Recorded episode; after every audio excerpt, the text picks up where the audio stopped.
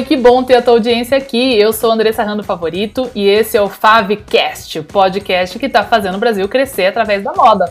Bora para mais um episódio? que tem a ver a música com os negócios de moda. E eu já pensei nesse tema para essa live muito, muito, há muito tempo atrás. Já pensei muitas vezes. O que que isso tem a ver uma coisa com a outra? Bom, primeiramente, o que é a música como um todo, que a gente vai falar. A gente vai fazer paralelos com a moda, tá? Depois a gente vai pensar nos artistas, tá? Eu escolhi aqui como ser um rockstar, eu, falar, eu vou trazer vários, vários nomes e exemplos de rock. Vou pedir ajuda de vocês para outros gêneros, porque eu pessoalmente gosto muito de rock e outros gêneros também, mas aqui eu tenho mais exemplos para trazer para vocês. A gente pensar nos artistas, como se eles fossem marcas, como se eles fossem as lojas de vocês, tá? É, e finalmente a gente vai entender como cada música, cada faixa, cada álbum a gente pode comparar com produtos, coleções e, e, o que a gente vende, né, na verdade, tá? Então vamos lá. Bom, primeiramente, vamos começar com alguns exemplos para a gente entender. Então vamos lá, gente. Bom, qual que é a, música, né? A gente chama a música, na verdade, é a faixa, né? Enfim, a, a, a canção do seu artista preferido que todo mundo conhece, tá? Eu vou começar então quebrando para a gente entender o que, que a música e os negócios de moda têm em comum, tá bom? Então, primeiramente, o que, que os negócios de moda e a música têm em comum? E por que, que eu trouxe isso além de ser um tema divertido? Para a gente entender que a música e a moda e etc., e os esportes, por exemplo, são todos temas que a gente trabalha que são entretenimento, que vão trabalhar com o dia a dia das pessoas, as coisas que nos trazem prazer. A gastronomia é outra delas, tá? Então, se a gente parar para pensar, a gente não precisa de esporte, de assistir esporte na televisão, assim como a gente não precisa de música, tá? Assim como a gente não precisa de moda. Então, na verdade, a gente está é, justamente no meio desse, desse âmbito. Quando a gente pensa em comida versus gastronomia, por exemplo, a gente pensa da mesma situação. Se a gente principalmente comesse só por uh, matar a fome, por exemplo, ou só pela nutrição, a gente poderia chegar num momento onde a gente toma um comprimido que tem lá todas as calorias, as vitaminas possíveis, e a gente não precisa fazer nenhuma refeição. Alguém gostaria de fazer isso? Eu sei que muita gente sim, pela praticidade, talvez até pelo custo, né, gente? Mas na verdade isso não funciona. Por quê? Porque a gente sente prazer em comer, tá? A gente tem um envolvimento com o ritual da comida, aquilo traz um espaço social para gente, um prazer no, no dia a dia nosso, certo? E assim é para moda também. Então, se a moda existisse única e exclusivamente para a gente cobrir o nosso corpo, para a gente ter modéstia, ou para nos cobrir do frio, ou dos elementos, do clima, por exemplo, a gente poderia todo mundo usar o mesmo uniforme, poderia ter um consenso no mundo, onde todo mundo, homem, mulher, criança, bebê, etc., iam usar um paninho cinza igual para todo mundo. E aí era só isso, a gente ia usar ele até furar, até rasgar, a gente ia arrumar caso ele furasse, e se não desse mais para usar, que estivesse totalmente despedaçado, a gente ia arrumar outro igual. E todo mundo ia usar a mesma roupa, tá? Então, se a gente usasse moda porque a gente precisa, era isso que ia acontecer. Alguém aqui quer isso? Acho que não, né? Então, assim como comida, né? A gente gosta de comer, a gente sente prazer em comer. Isso vai muito além da nossa nutrição. A gente pode olhar para a comida puramente como nutrição, ela é a nossa nutrição, assim como a gente pode olhar para a como uma coisa prática. Ah, tem, eu não posso sair pelado, é uma roupa que eu tenho que trabalhar, etc. Mas no fundo não é tá? Porque a nossa roupa, a nossa moda, ela é uma comunicação. E a gente usa isso também para sentir prazer, para prazer, para sentir autoestima, para nos comunicar, para socializar, para ser inserido num grupo e, e, muito mais. Aquilo é, faz, faz parte de um ritual também do dia, que traz prazer para a gente, a nossa escolha é, do que a gente vai vestir, tá? E quando a gente pensa em artes, uh, que a moda está inserida em arte também, que são é, elementos que fazem a vida valer a pena, né? Não tem uma, uma frase muito famosa do Churchill, né? Que acho que durante o período de guerra questionaram, Segunda Guerra Mundial, acredito que seja a Segunda Guerra Mundial, questionaram ele por que ele não tirou verba das artes é, para destinar para para a guerra, por exemplo. E o que ele respondeu foi que se a gente não tiver a arte, então por que, que a gente está lutando? Né? A gente está lutando para viver para quê? que tipo de vida que a gente vai ter se a gente sobreviver a essa guerra ou conquistar mais um país, né? Então as artes e o entretenimento são o que fazem a nossa vida ser divertida, ser prazerosa, fazer sentido, é, ajudar a gente a se expressar e a moda está inserido nisso também. Então quando a gente pensa num esporte, ah, por que, que um jogador de futebol ganha tanto dinheiro, etc. É, é, o que, que a gente percebe com isso? É que o futebol, por exemplo, né, como um grande exemplo, um dos esportes mais é, que, que giram mais dinheiro, né, uma economia muito grande no âmbito dos esportes, todos os esportes têm a sua relevância, mas aqui no Brasil, por exemplo, o futebol é o que uh, os, os atletas ganham mais dinheiro e tudo mais. Por que isso? Porque é um entretenimento onde as pessoas assistem, elas são apaixonadas por futebol e elas vão eh, dar muita audiência, as pessoas querem assistir e, e, se envolvem com os clubes, com os times, com as, os times nacionais, com as copas, com os campeonatos, etc. E com esse envolvimento, isso gera também o quê? Espaço de propaganda, é, oportunidade de vendas, não só vendas de camisas, mas vendas de várias outras coisas, de ingressos, de eventos e tudo mais, certo? Então, aonde tem pessoas consumindo algo, porque elas gostam e elas têm prazer, geralmente a economia vai ter mais resultados. Então, quando a gente tem, é, por exemplo, um restaurante que está cobrando de um prato, onde se a gente fosse medir quantas gramas ou o valor de cada ingrediente que está sendo usado ali, se a gente somasse tudo aquilo, meu Deus, um prato por 100 reais, né? Isso é o agregar o valor do, de um restaurante, que talvez se eu fosse na feira ou se eu fosse lá no distribuidor da, da couve-flor e da batata, do etc., eu não teria aquela mesma experiência, muito embora eu pudesse comprar as mesmas batatas, os mesmos as carnes, é, os mesmos ingredientes e fazer aquilo talvez na minha casa. E aquilo, aquele mesmo prato talvez me custasse em torno de 10, 15 reais. Então, por que, que alguém vai pagar 100 em algo que os ingredientes é exatamente a mesma coisa? Não só pela experiência, mas por todo aquele contexto social é, de, de, de, estar com pessoas num restaurante, onde você não tem que lavar a louça, onde você é servido, e principalmente pela criatividade em trazer aqueles ingredientes juntos ali, que quando a gente dá uma garfada, a gente sente um prazer diferente de se a gente simplesmente tomasse uma pílula ou tomasse um shake, né, que tem, né, tem os tal do shake, né, que é uma refeição, é, enfim, que aquilo não é uma refeição, não é a mesma coisa que você sentar na mesa com amigos, com pessoas que você ama e jogar a conversa fora e ter o prazer de degustar aquela comida. Da mesma forma, a moda, gente, é tecido, pano, aviamentos, e muitas vezes eu escuto vocês falarem é, de outra marca, por exemplo, quem tem uma marca autoral vai dizer: ah, veja, a marca tal, é, que é tão famosa e tão cara, eles usam o mesmo tricoline que eu, ou eles usam o mesmo mesma malha que eu, eu compro no mesmo fornecedor que ele, e ele consegue cobrar muito mais e as pessoas pagam, e isso é injusto. Tá? Então, isso não é injusto quando a gente entender como esse prato desse restaurante, que tem uns que vão cobrar 100 reais o prato, outros vão cobrar 80, outros vão cobrar 50, e é todo um contexto, outros vão cobrar, cobrar 20, e outros vão cobrar menos, vão cobrar 10 reais. É todo o contexto do que está acontecendo ali e como foi composto aquilo como uma arte, realmente. Assim como a música. Tá? Então, os acordes estão aí, os instrumentos estão aí. Então, existem instrumentistas maravilhosos no mundo todo. E nem sempre as bandas que a gente vai usar de exemplo aqui são os melhores artistas, no sentido de serem os melhores instrumentistas, os melhores guitarristas, os melhores vocalistas. Tá? A gente tem pessoas muito mais talentosas em instrumentos, por exemplo, que são anônimas, que não vendem discos, que não enchem estádios. E os, às vezes elas tiveram a mesma formação, todos os acordes estão aí, as guitarras, as baterias, os pianos, os, as vozes estão aí disponíveis. Então, é só quando a gente olha de forma simples para uma música, a gente fala, nossa, é só esse, esse, esse acorde. Pois é, mas esse é só transformou aquilo numa obra-prima, por mais simples que pareça. Então, é o conjunto disso. Então, a gente, enquanto empresário, enquanto marca, enquanto loja, a gente deve se esforçar não só para ser, lógico, a gente deve estar sempre buscando ser o nosso melhor, mas como que a gente encontra uma forma única de colocar esses ingredientes, esses acordes, esses tecidos, esses aviamentos, para fazer um produto que desperta amor e paixão em todas as pessoas.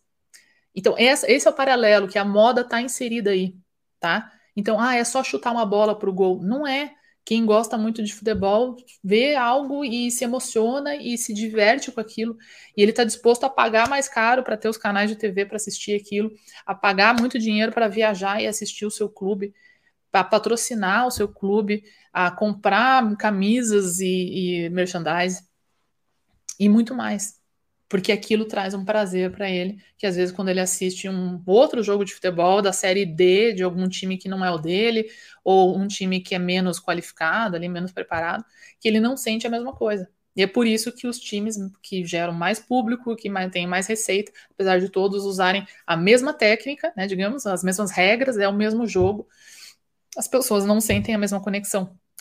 E essa conexão, ela é difícil a gente colocar isso de forma técnica, porque aí ela entra aquele elemento da arte, tá? Da nossa alma, da nossa essência que vai para o nosso negócio, e que é isso que faz com que mesmo os próprios artistas, como a gente vai usar aqui o paralelo, né, da, da música com os negócios de moda, mesmo eles, quando eles já sabem que teve uma música que estourou muito, é muito difícil para eles entenderem o, o que que fez aquela música ser um, né, um, um, um, número um e etc.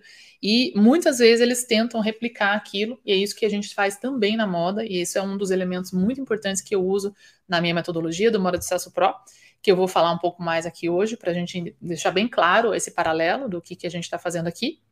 E que às vezes vai emplacar tanto, tá? Mas às vezes prim o primeiro single ali, a primeira música que realmente emplaca, a gente não sabe qual que vai ser. E a hora que ela emplaca, a gente consegue dissecar ela e entender é, o que, que tem dentro daquela música, tá?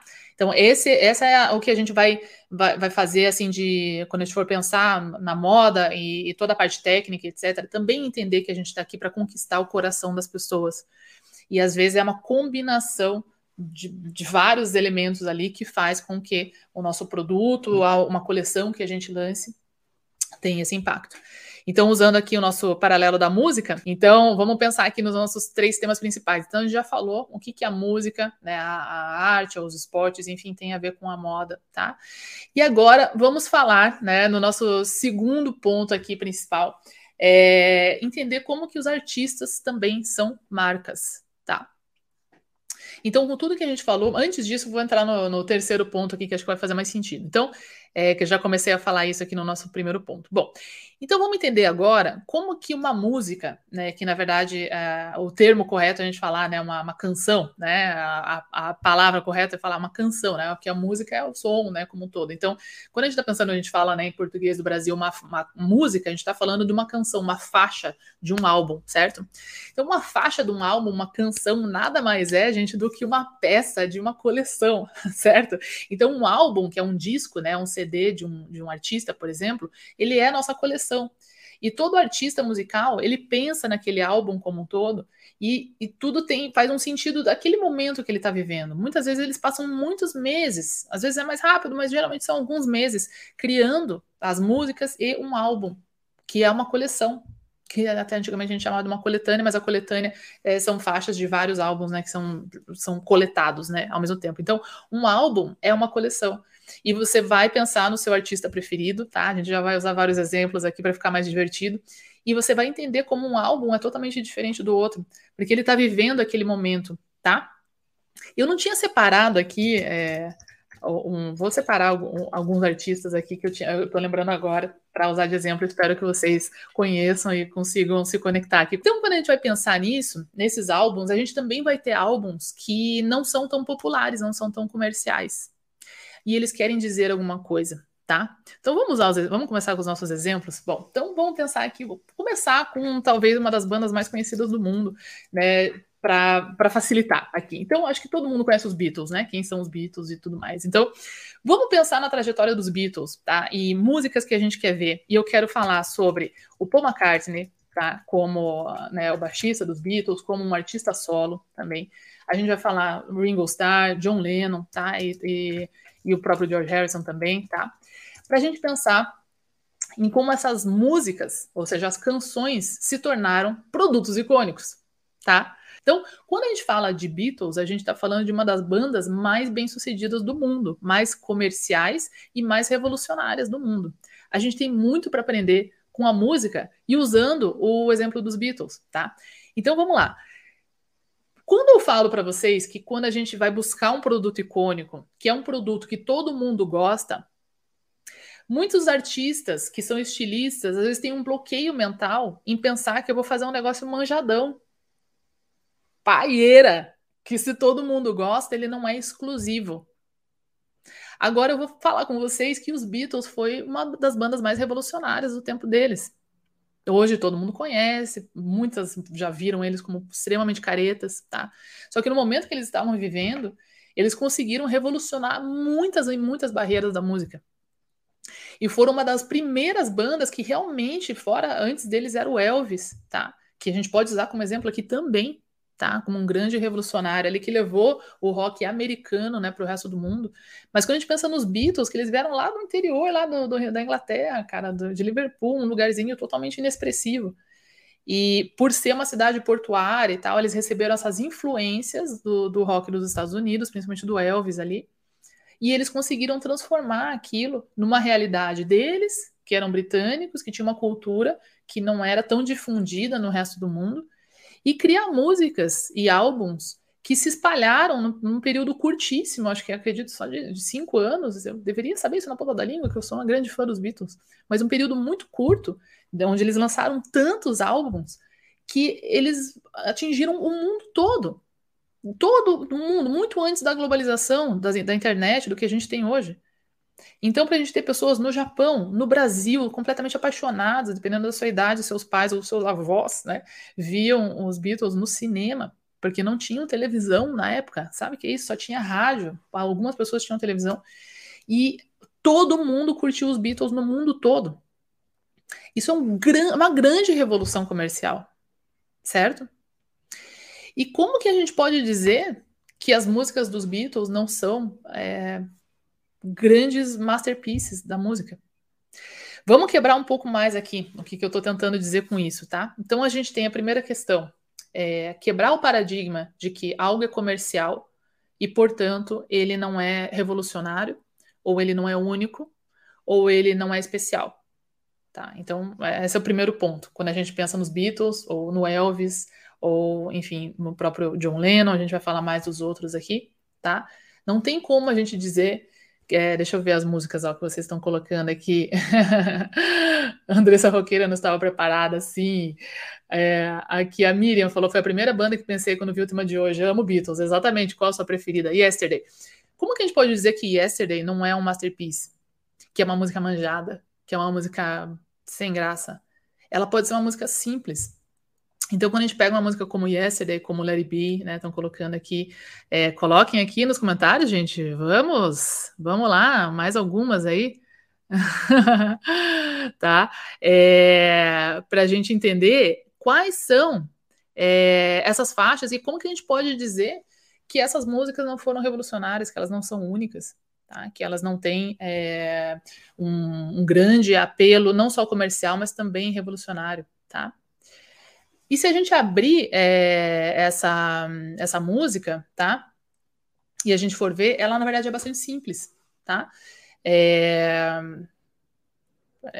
Aqui, o áudio tá tudo bem aí, né, gente? Ela é bastante simples nos seus acordes e tudo mais. Ela é uma escala simples. É, não lembro de cabeça qual que é a escala. Help é outra delas. Imagine, Imagine é uma música do John Lennon, né? Vamos falar deles sozinhos aí é uma escala simples, a maioria dessas músicas, o Larry B e tal, escala de dó. Então, para quem está aprendendo música, a técnica é extremamente simples. Então, quando a gente for falar de, de tecidos e tudo mais, tá? É, não, não é sobre a qualidade do seu tecido, não é sobre algo ser totalmente revolucionário, mas sim a combinação daquilo. Então, se a gente for olhar, existem músicas muito mais complexas, brasileiras e, e internacionais, que deveriam ser mais famosas do que Imagine e Let It por exemplo, mas não são, porque elas não tocaram o coração das pessoas. E com as roupas, ou os acessórios, ou os sapatos, é a mesma coisa. Então, quebrar essa ideia de que eu preciso reinventar a roda ou fazer algo muito difícil para ser único e, e, que, se for comercial, não é bom. A gente pode dizer que é uma música simples, Imagine, Let It Be, etc. Mas dizer que é ruim é complicado, porque são, são músicas lindas, tá? Que tocam o coração de gerações em todos os continentes do mundo. Então, quem não gostaria que um dos seus produtos fosse Imagine, ou Let It Be, ou, né, ou Yesterday, por exemplo, não é?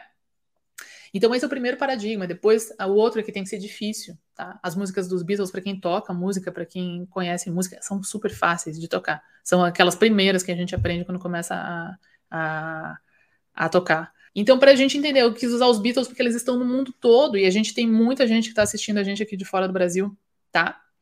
E quando a gente vai pensar, agora eu quero trazer para vocês, então essas são faixas de um álbum, tá? Então quem é fã dos Beatles, talvez escutou todos os álbuns do começo ao fim.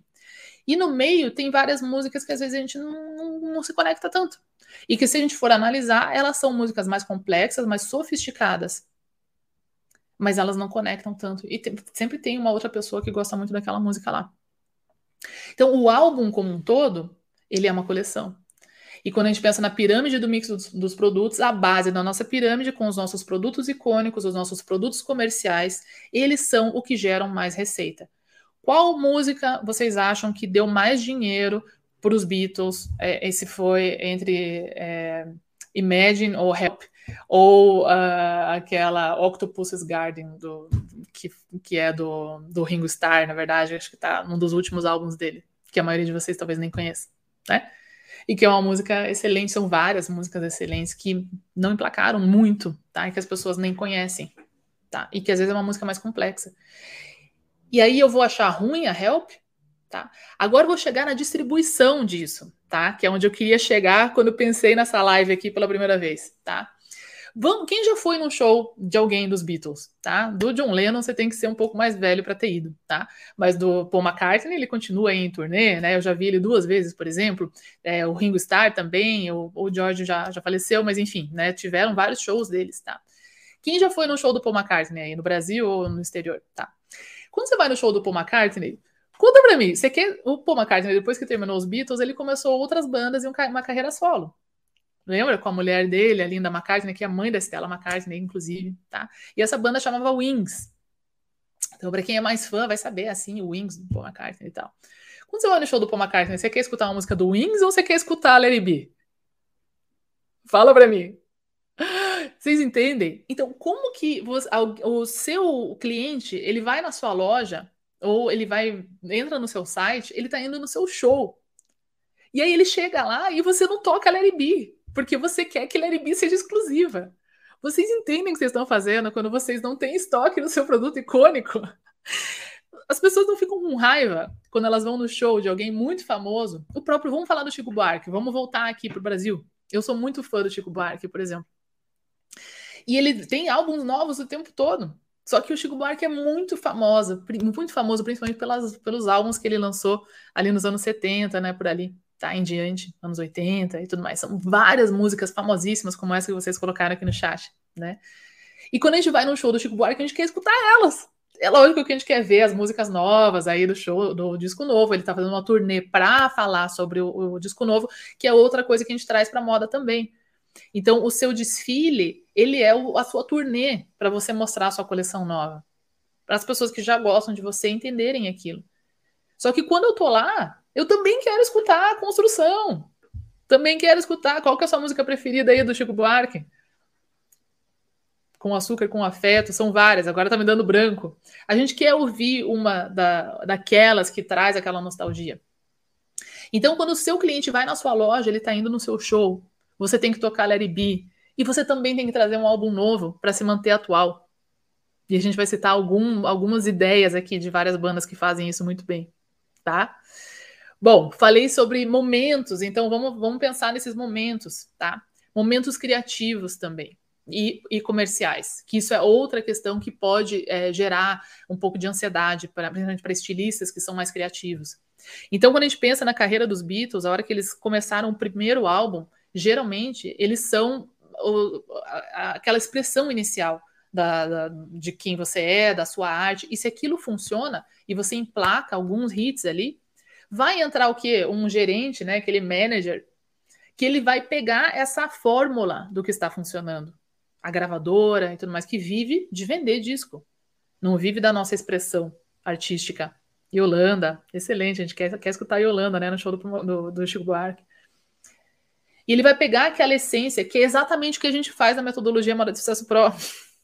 Então, alunos novos e alunos antigos. A Nermi curtiu muito Elvis. Hey Jude, exatamente como você vai no show do Paul McCartney não vai ouvir na, na, na, na, na, na. Ninguém vai. Como que você vai embora do show do Paul McCartney sem escutar Hey Jude? Você vai ficar muito bravo, né? Então, é, quando a gente tem esse, esse, essa Hey Jude, esse Larry B, etc., o que, que as gravadoras faziam? Vamos fazer mais músicas assim. O Chico Buarque passou por isso onde as gravadoras falavam faz mais a banda para ver a banda passar cantando coisas de amor. Então tinha sempre aquela levadinha. E ele teve que se desafiar como artista e falar: não, eu também tenho que criar coisas novas. Só que ele pode fazer isso depois que ele já lançou a banda, depois que ele já virou o Chico Buarque, depois que eu já lancei o Larry B. E nada me impede de fazer músicas que para mim são fáceis de fazer com a essência do Larry B e da banda e também criar coisas muito diferentes. Deu para entender?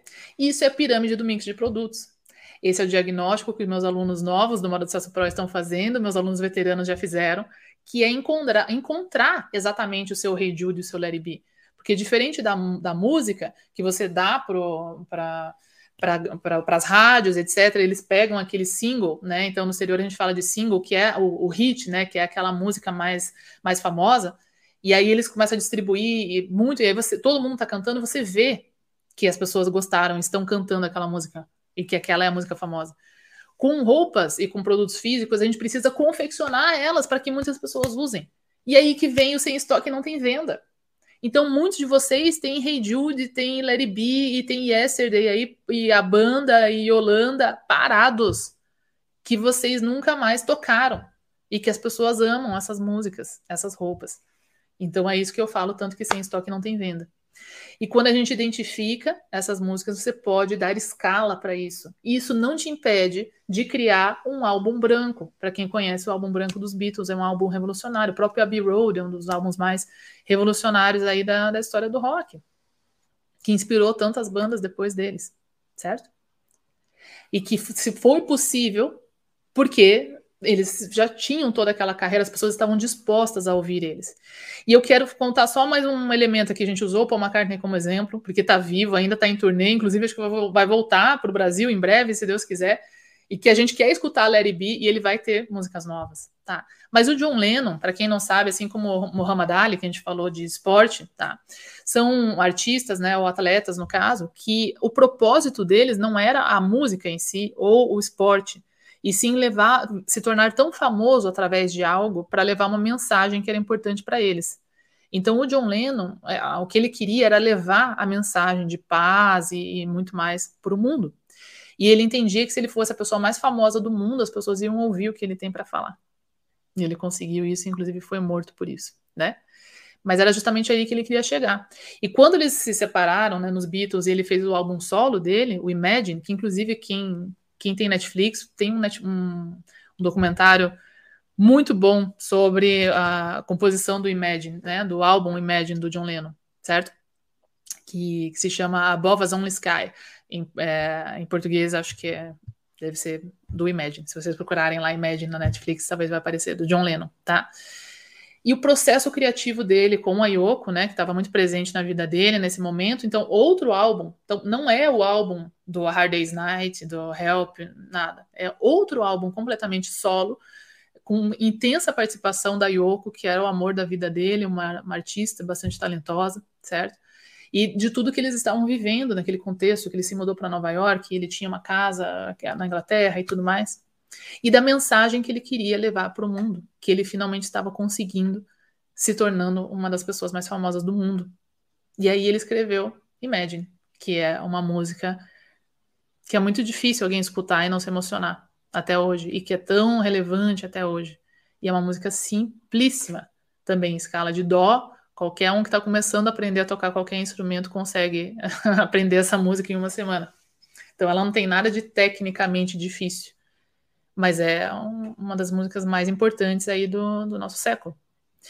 Então, nesse outro momento, ele, ele teve esse momento criativo e trouxe mais uma música que tem outra essência, tá? mas que só foi possível ser criada é, depois que ele conseguiu construir isso. Então, a, a marca dos Beatles e do John Lennon se, se fortaleceu tanto ao ponto que dá espaço para ele ter um espaço criativo de criar mais coisas totalmente bizarras, né? Que todo mundo falava, oi, né? O que, que é isso?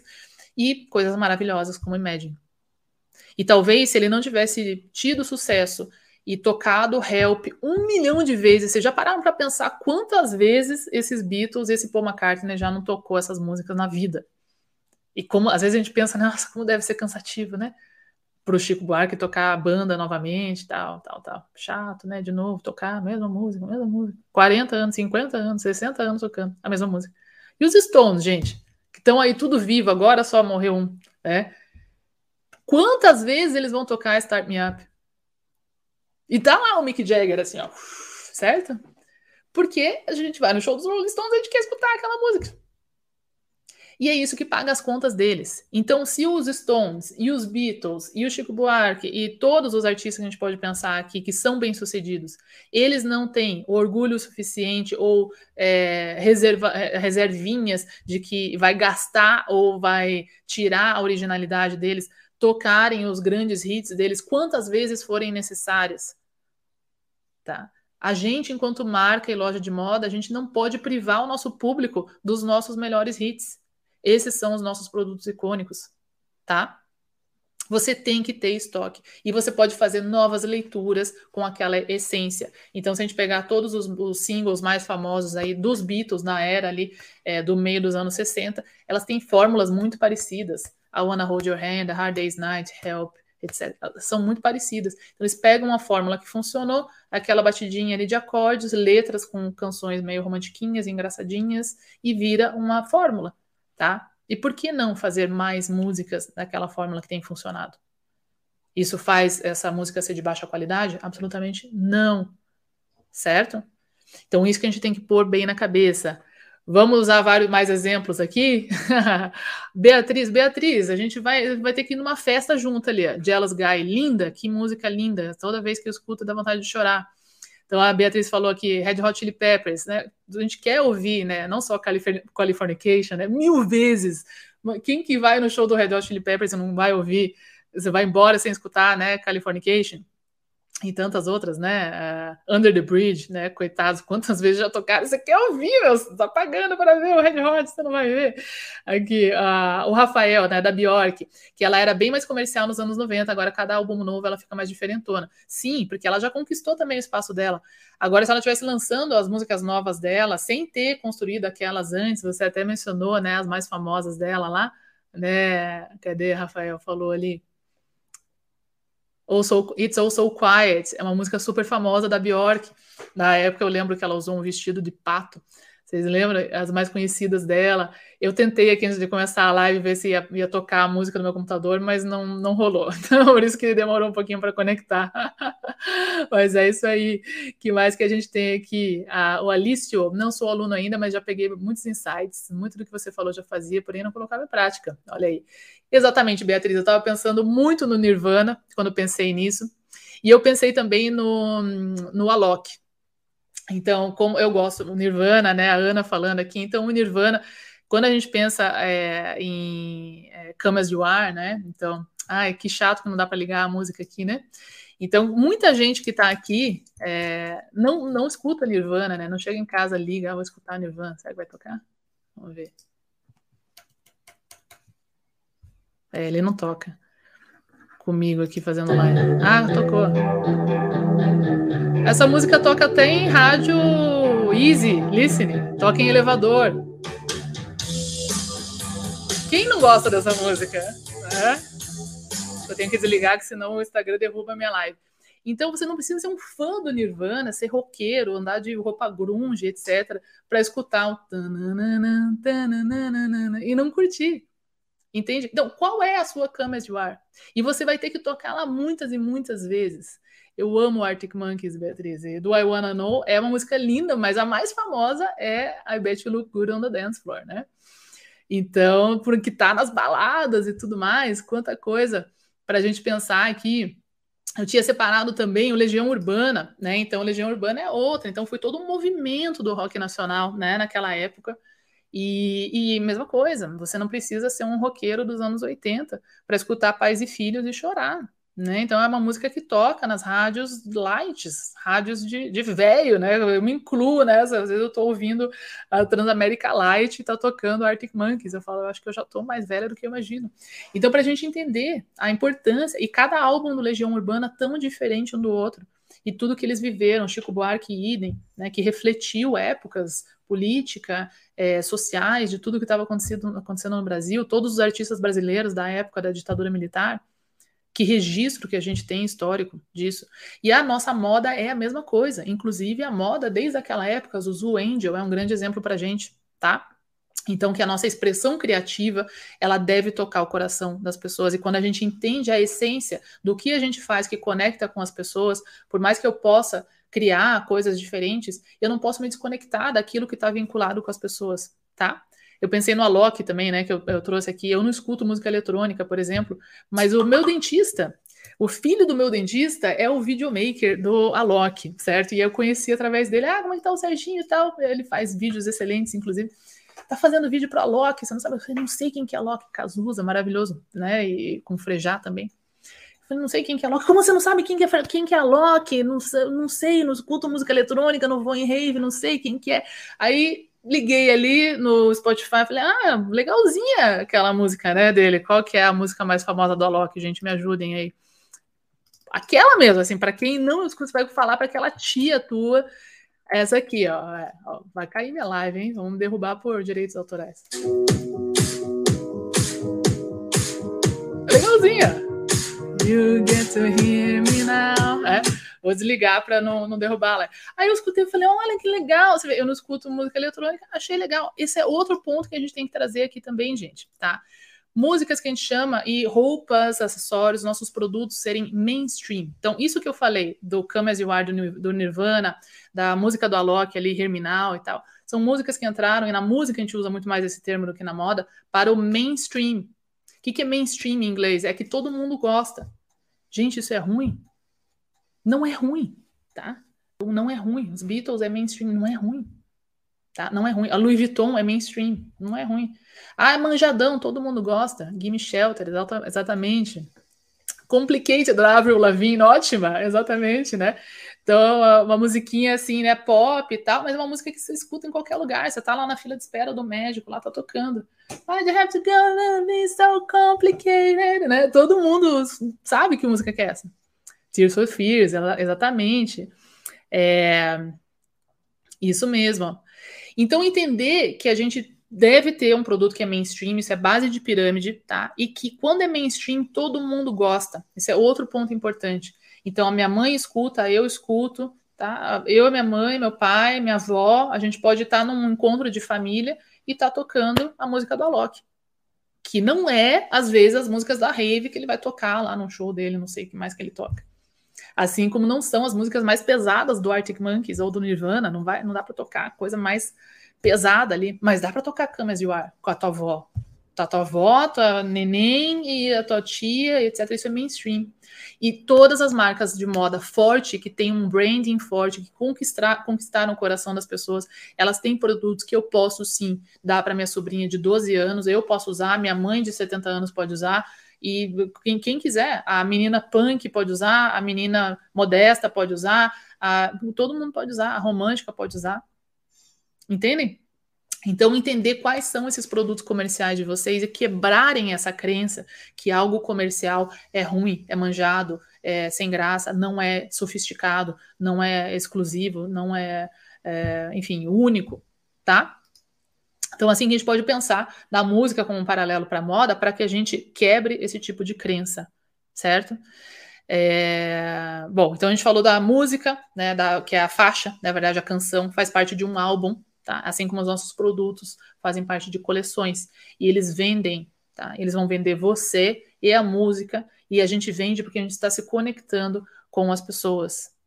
A Brechó Divas Outlet falou: acendeu uma luz aqui, ótima mensagem. Não é um paralelo bom? E quando eu escutei a música do Alok, eu falei, tá aí um produto mainstream, tá aí um produto icônico, poxa, que legal.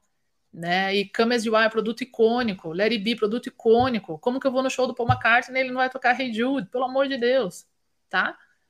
Bom, E a gente entender que os artistas, as marcas, nós somos marcas, tá? E tudo aquilo vai refletir no que você está fazendo. E a gente pode pensar no, em como que eu vou migrando esse branding para o nosso estilo também, tá? São muitas bandas, eu vou desligar essa live, vou pensar, devia ter falado dessa, daquela. Mas uma que eu gostaria de, de falar bastante é, por exemplo, o Coldplay. É um grande exemplo. É, a gente debate muito sobre o Coldplay é, aqui, aqui em casa com meu irmão, meu irmão que, que me compartilhou todos os discos dele na nossa formação musical. E o Coldplay começou como uma banda primeiramente de rock, né? E a gente pode falar muito do Foo Fighters, que é outra banda que eu gosto muito também. E o Foo Fighters é um ótimo exemplo, né? Para quem não sabe, o Foo Fighters, o Dave Grohl, ele que é o, o frontman, né? O, o, o vocalista, o guitarrista, enfim, ele era do Nirvana, né? Então ele era o baterista do Nirvana. Tá? Então é uma história para quem já conhece, uma, é uma coisa meio óbvia. Mas ele, como baterista do Nirvana, ele era só baterista do Nirvana, porque o Kurt Cobain né, era a marca Nirvana, né? Ele era a pessoa que todo mundo associava ao Nirvana. E quando ele morreu, infelizmente, né, o Nirvana acabou. E tanto o, o baixista dele, né, que fez o Tum no Mundo Camas You Are, que é um excelente baixista, ele foi para uma outra banda. E o Dave Grohl, que era o, o, o baterista, começou a sua própria banda, chamada Foo Fighters, né, nos anos 90 primeiro álbum já ganhou disco de platina, tudo, Grammy e tudo mais, com muitas músicas extremamente conhecidas que viraram extremamente mainstream, que a gente escuta também, eu digo em rádio, já de idoso, né? Comigo incluída como idosa, né? Que me lembro de ser jovem é, quando aquele, aquele álbum saiu. E o Dave Grohl gravou todos os instrumentos sozinho, porque ele tinha muito medo de ser associado com o Nirvana. Isso por conta do branding, para a gente entender que a gente é uma marca, tá? Então o Nirvana é uma marca muito forte até hoje, tá? Então eu tenho alunos que vendem camisetas de, de banda. Essa que eu estou não é dos meus alunos, eu tenho essa camiseta há muito tempo. O ACDC é outra, é outro grande exemplo, né? Porque a gente pode pensar em várias é, músicas aí também que, apesar de ser um, um rock bem pesado, é difícil alguém não reconhecer, né? Essa entradinha.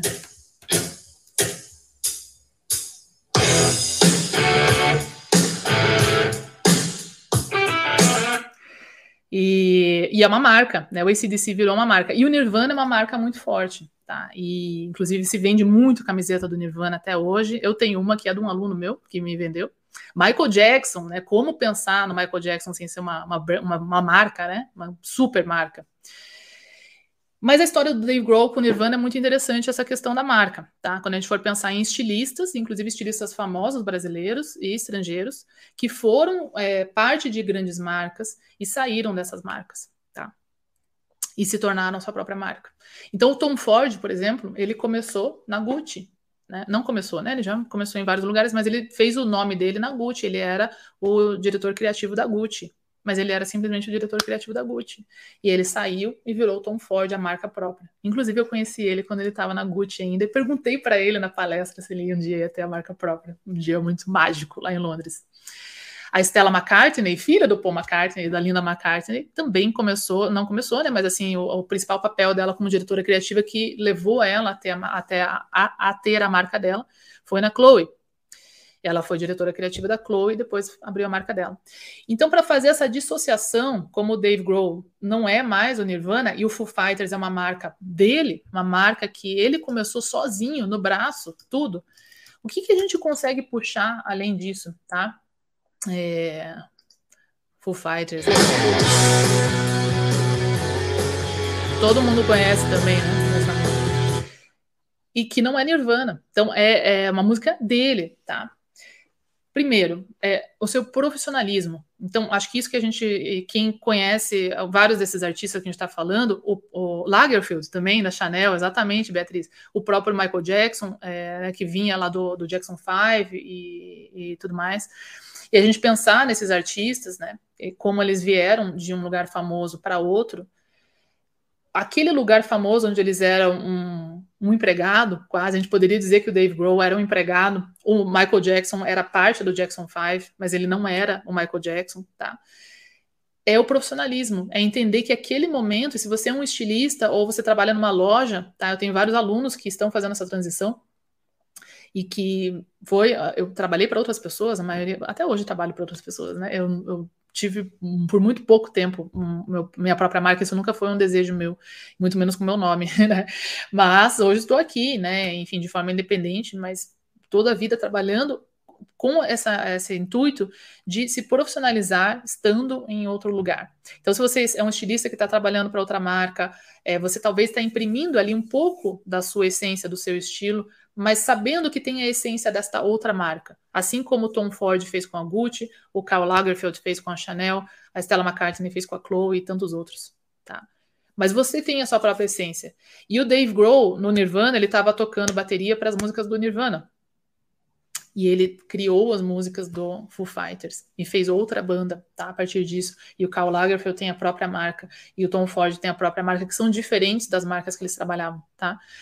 Mas quando eu vi o show do Foo Fighters, que foi um dos melhores shows que eu já assisti, inclusive, aqui na minha cidade, em Curitiba, foi maravilhoso, na Pedreira Paulo Leminski. É, o fato dele ter vindo para Curitiba, eu falei, imagina que eu sou Foo Fighters, vão me tacar lá para aquele fim de mundo, lá no sul do Brasil, né? E assim, as turnês que eles fazem, gente, é, são extremamente cansativas. A gente acha que, que cansa, às vezes, tudo que a gente faz, né? Às vezes eu tô aqui, ah, meu Deus, live, né, no feriado e tal. Gente, eles fazem um show atrás do outro e voam de avião e vão de ônibus e não param e dormem fora de casa, assim, quatro, cinco meses, comendo na rua, bebendo e indo dormir de madrugada e tal. A gente acha que é só zoeira, mas é muito profissionalismo, uma banda se manter assim. Imagina o Rolling Stones, eles têm 70 anos, cara. Quem aí tem 70 anos na audiência? Eu tenho várias pessoas na minha audiência aí, nessa faixa etária. Você ia aguentar quatro meses andando de avião com a galera ali, ó. É cansativo pra caramba. O Dave Grohl deve estar com 50 e pouco, tá? E eles estão viajando e vindo aqui para Curitiba, entendeu? Em São Paulo, Rio de Janeiro, Brasília, não sei mais aonde, daí toda a América Latina, e daí América do Norte, e daí Europa inteira, e daí a Ásia, e daí a Austrália, etc. Os caras não param. E a hora que ele chegou aqui em Curitiba, você pensa que ele falou: ai, que saco, tenho que tocar Learn to Fly de novo. Nada! Ele começou. E assim, ele estava totalmente entregue para aquele momento.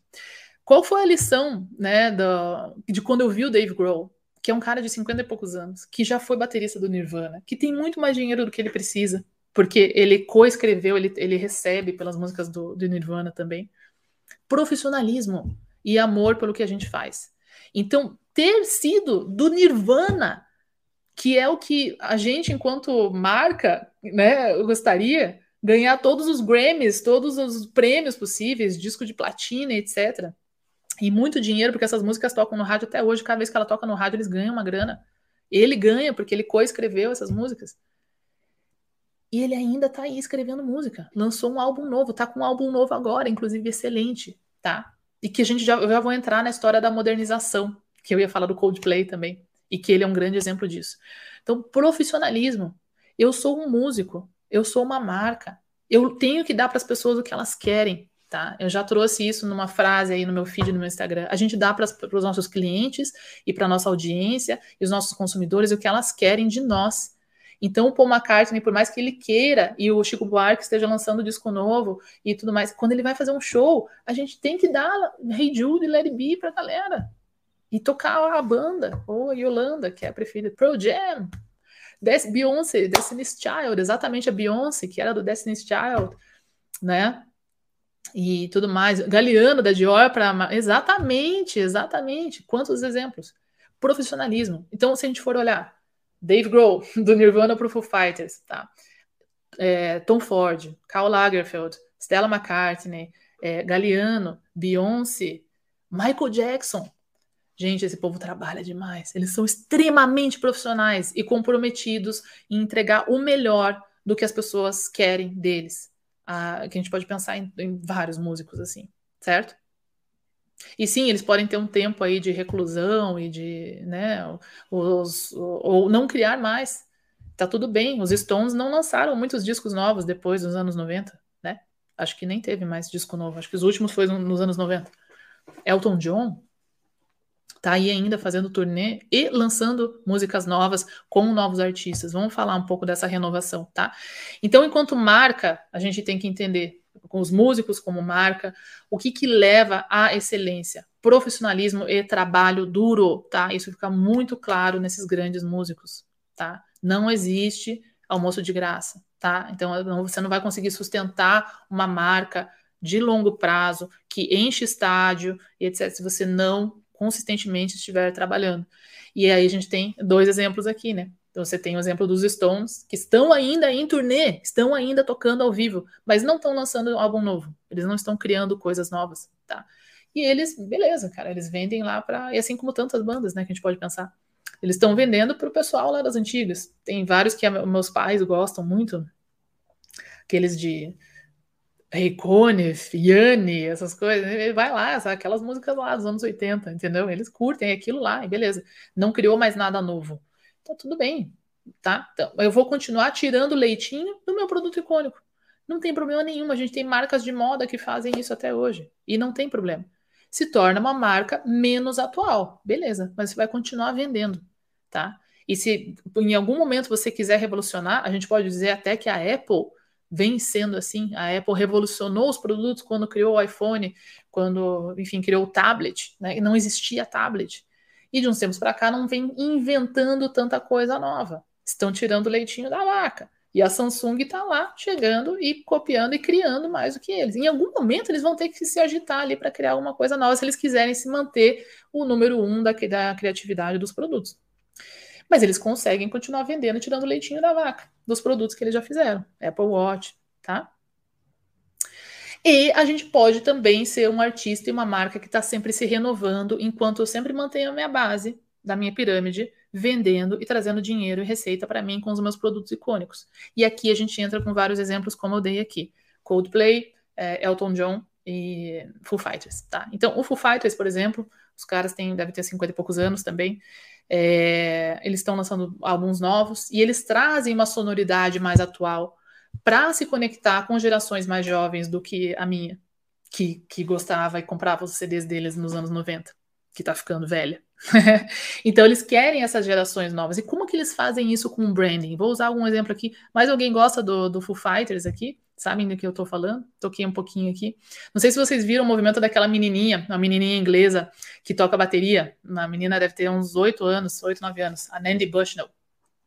E essa menina virou um hit. Ela, ela é a sensação da internet, é, no Instagram, no YouTube, enfim. Ela toca muita bateria, aprendeu tocando na escola.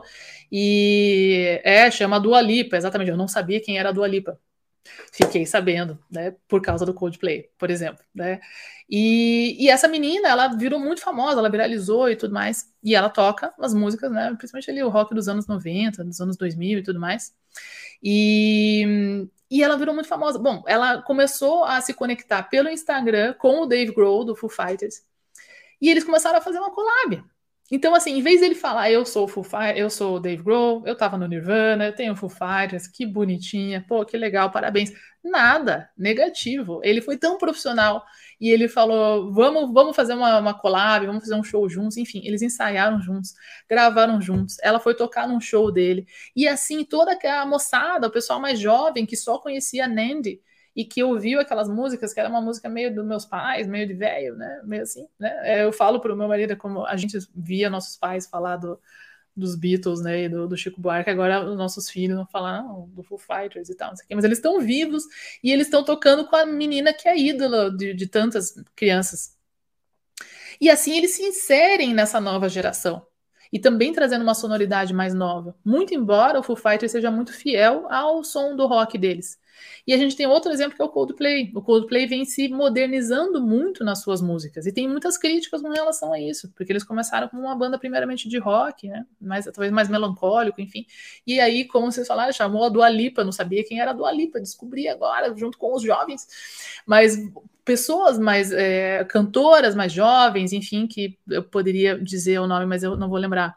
Tony Bennett com a Lady Gaga, o Elton John com a Lady Gaga e várias outras pessoas jovens que eu também não conheço, mas que eu tô vendo ele fazendo vários, vários shows com eles. O Elton John é um grande exemplo disso. Tá sempre junto dos jovens e trazendo essa sonoridade junto. Então ele está se renovando constantemente. O outro foi o foi o Tony Bennett com a Amy Winehouse também, né? E uh, talvez Sinatra? Talvez? Sei. Antes dela morrer, o, as últimas gravações da Amy Winehouse foi, acho que com o Tony Bennett, né? Que inclusive gravou, gravou Garoto de Ipanema junto, né? e por aí vai. Então, o que, que a gente quer dizer com isso? Tirar um pouco daquela soberba, né? Que, que às vezes, quando a gente tem muito sucesso no que a gente está fazendo, e os artistas demonstram muito isso, é um orgulho de um posicionamento, tá? E que eles têm o direito de fazer isso. Mas a, a, vida vai acontecendo, o mundo vai evoluindo, as pessoas vão querendo outras coisas, e esses artistas às vezes vão acabando, vão ficando no esquecimento, para escanteio. Um exemplo muito triste disso é o João Gilberto, que eu sou muito fã dele e li um livro recentemente sobre né, a, né, toda a trajetória dele ali com a Bossa Nova. Amo muito todos os artistas da Bossa Nova e que ele tinha muita resistência de fazer essas parcerias ali, mesmo quando a Elisa Regina chegou e tal. Não, não, né? Ou, é, esse samba não serve para mim, não e tal. Eu tenho, né, tenho ali a minha forma. E, enfim, um cara que mudou né, todo o rumo da música brasileira, que levou a música brasileira para o exterior. O João Gilberto conseguiu estar entre os top 3 no mundo, numa época onde os outros dois que estavam lá era o Elvis. Então, assim, não, é, não era fácil estar lá, tá? Acho que eram os Beatles, inclusive. Então tinha Beatles, Elvis e João, Gilberto. Com, né, Garota de Ipanema e tudo mais, com Tom Jobim e que infelizmente faleceu numa situação financeira muito complicada, que continua muito complicado tá? Um dos maiores artistas brasileiros, tá? Então, que teve muita resistência com essa adaptação. Não estou aqui para julgar de forma alguma, é, sou super fã do João Gilberto, mas que a gente percebe nas trajetórias desses artistas é o que a gente percebe também na trajetória das marcas, porque os artistas são marcas e nós, marcas, somos artistas e levamos para as pessoas o que elas querem vestir, da mesma forma que as pessoas querem colocar esse brinco, esse casaco e etc. Tá? É, as pessoas também querem ligar a música ali no Spotify, no rádio, é, colocar no, no, na sua sala e etc. E, ou, e quando cada vez que essa música toca, o artista recebe por isso. E cada vez que alguém quer usar uma roupa nossa, um, um, calçado, um acessório nosso, a gente também recebe por isso se a gente produzir ele. Se a gente não tiver nem tanto orgulho de repetir o que as pessoas querem e nem também de nos manter atualizados e renovados, etc., que é o nosso topo da pirâmide. Então, a base da pirâmide é o que todo mundo gosta, é o mainstream, é o Come As You Are, é o Let It Be, é tudo mais. E aqui em cima são as coisas mais experimentais.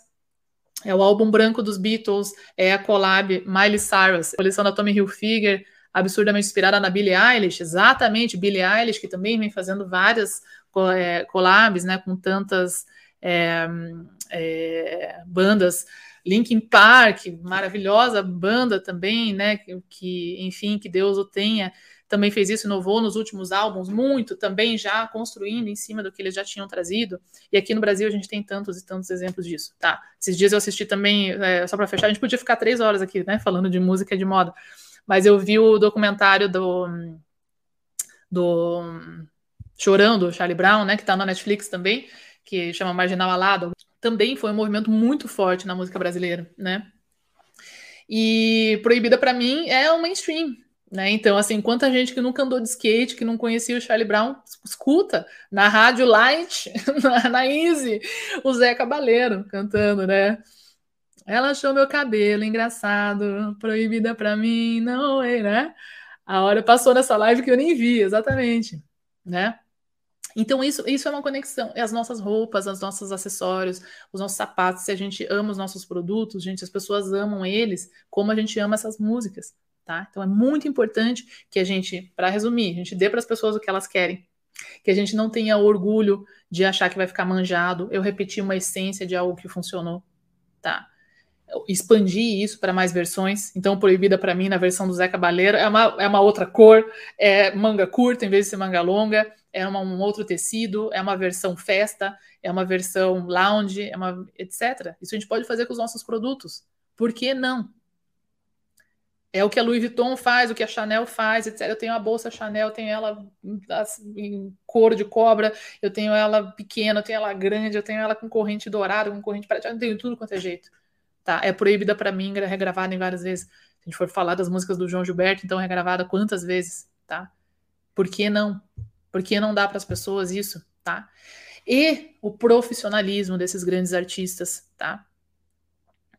Infelizmente, não pensando nos que foram embora muito cedo, né? Mas se inspirando nesses que estão vivos até hoje, que também foi uma batalha pessoal para eles estarem lá, enquanto artistas e seres humanos, quantas chances de morrer o Keith Richards não teve e o Mick Jagger e todos esses caras, né? De overdose, de sei lá o que mais, de tantas outras doenças mesmo. O próprio Elton John, né? Teve uma cirurgia de garganta, uma época não ia mais conseguir cantar e tá aí fazendo turnê certo? Que profissionalismo, que paixão pelo que eles fazem e inovação para se manterem relevantes.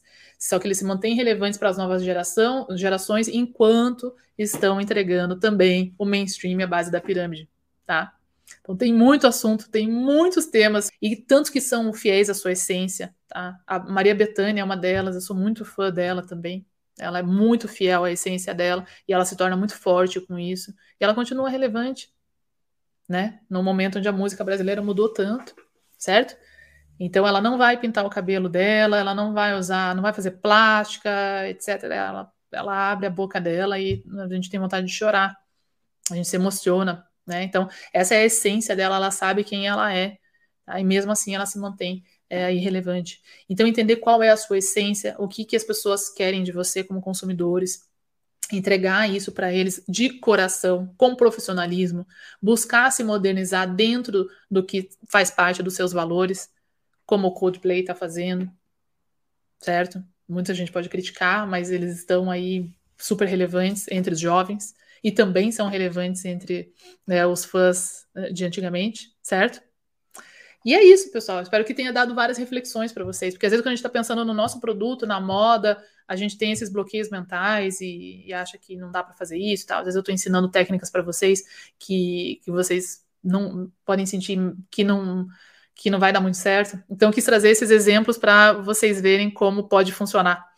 E é assim que funciona em tudo, certo? Mais uma reflexão muito importante, tá? Que vocês consigam ser rockstars aí do seu universo, que os seus produtos sejam produtos icônicos e clássicos e é, singles número um nas paradas de sucesso aí por muitos anos e que mantenha a sua marca relevante o suficiente para você poder criar quantas vezes você precisar.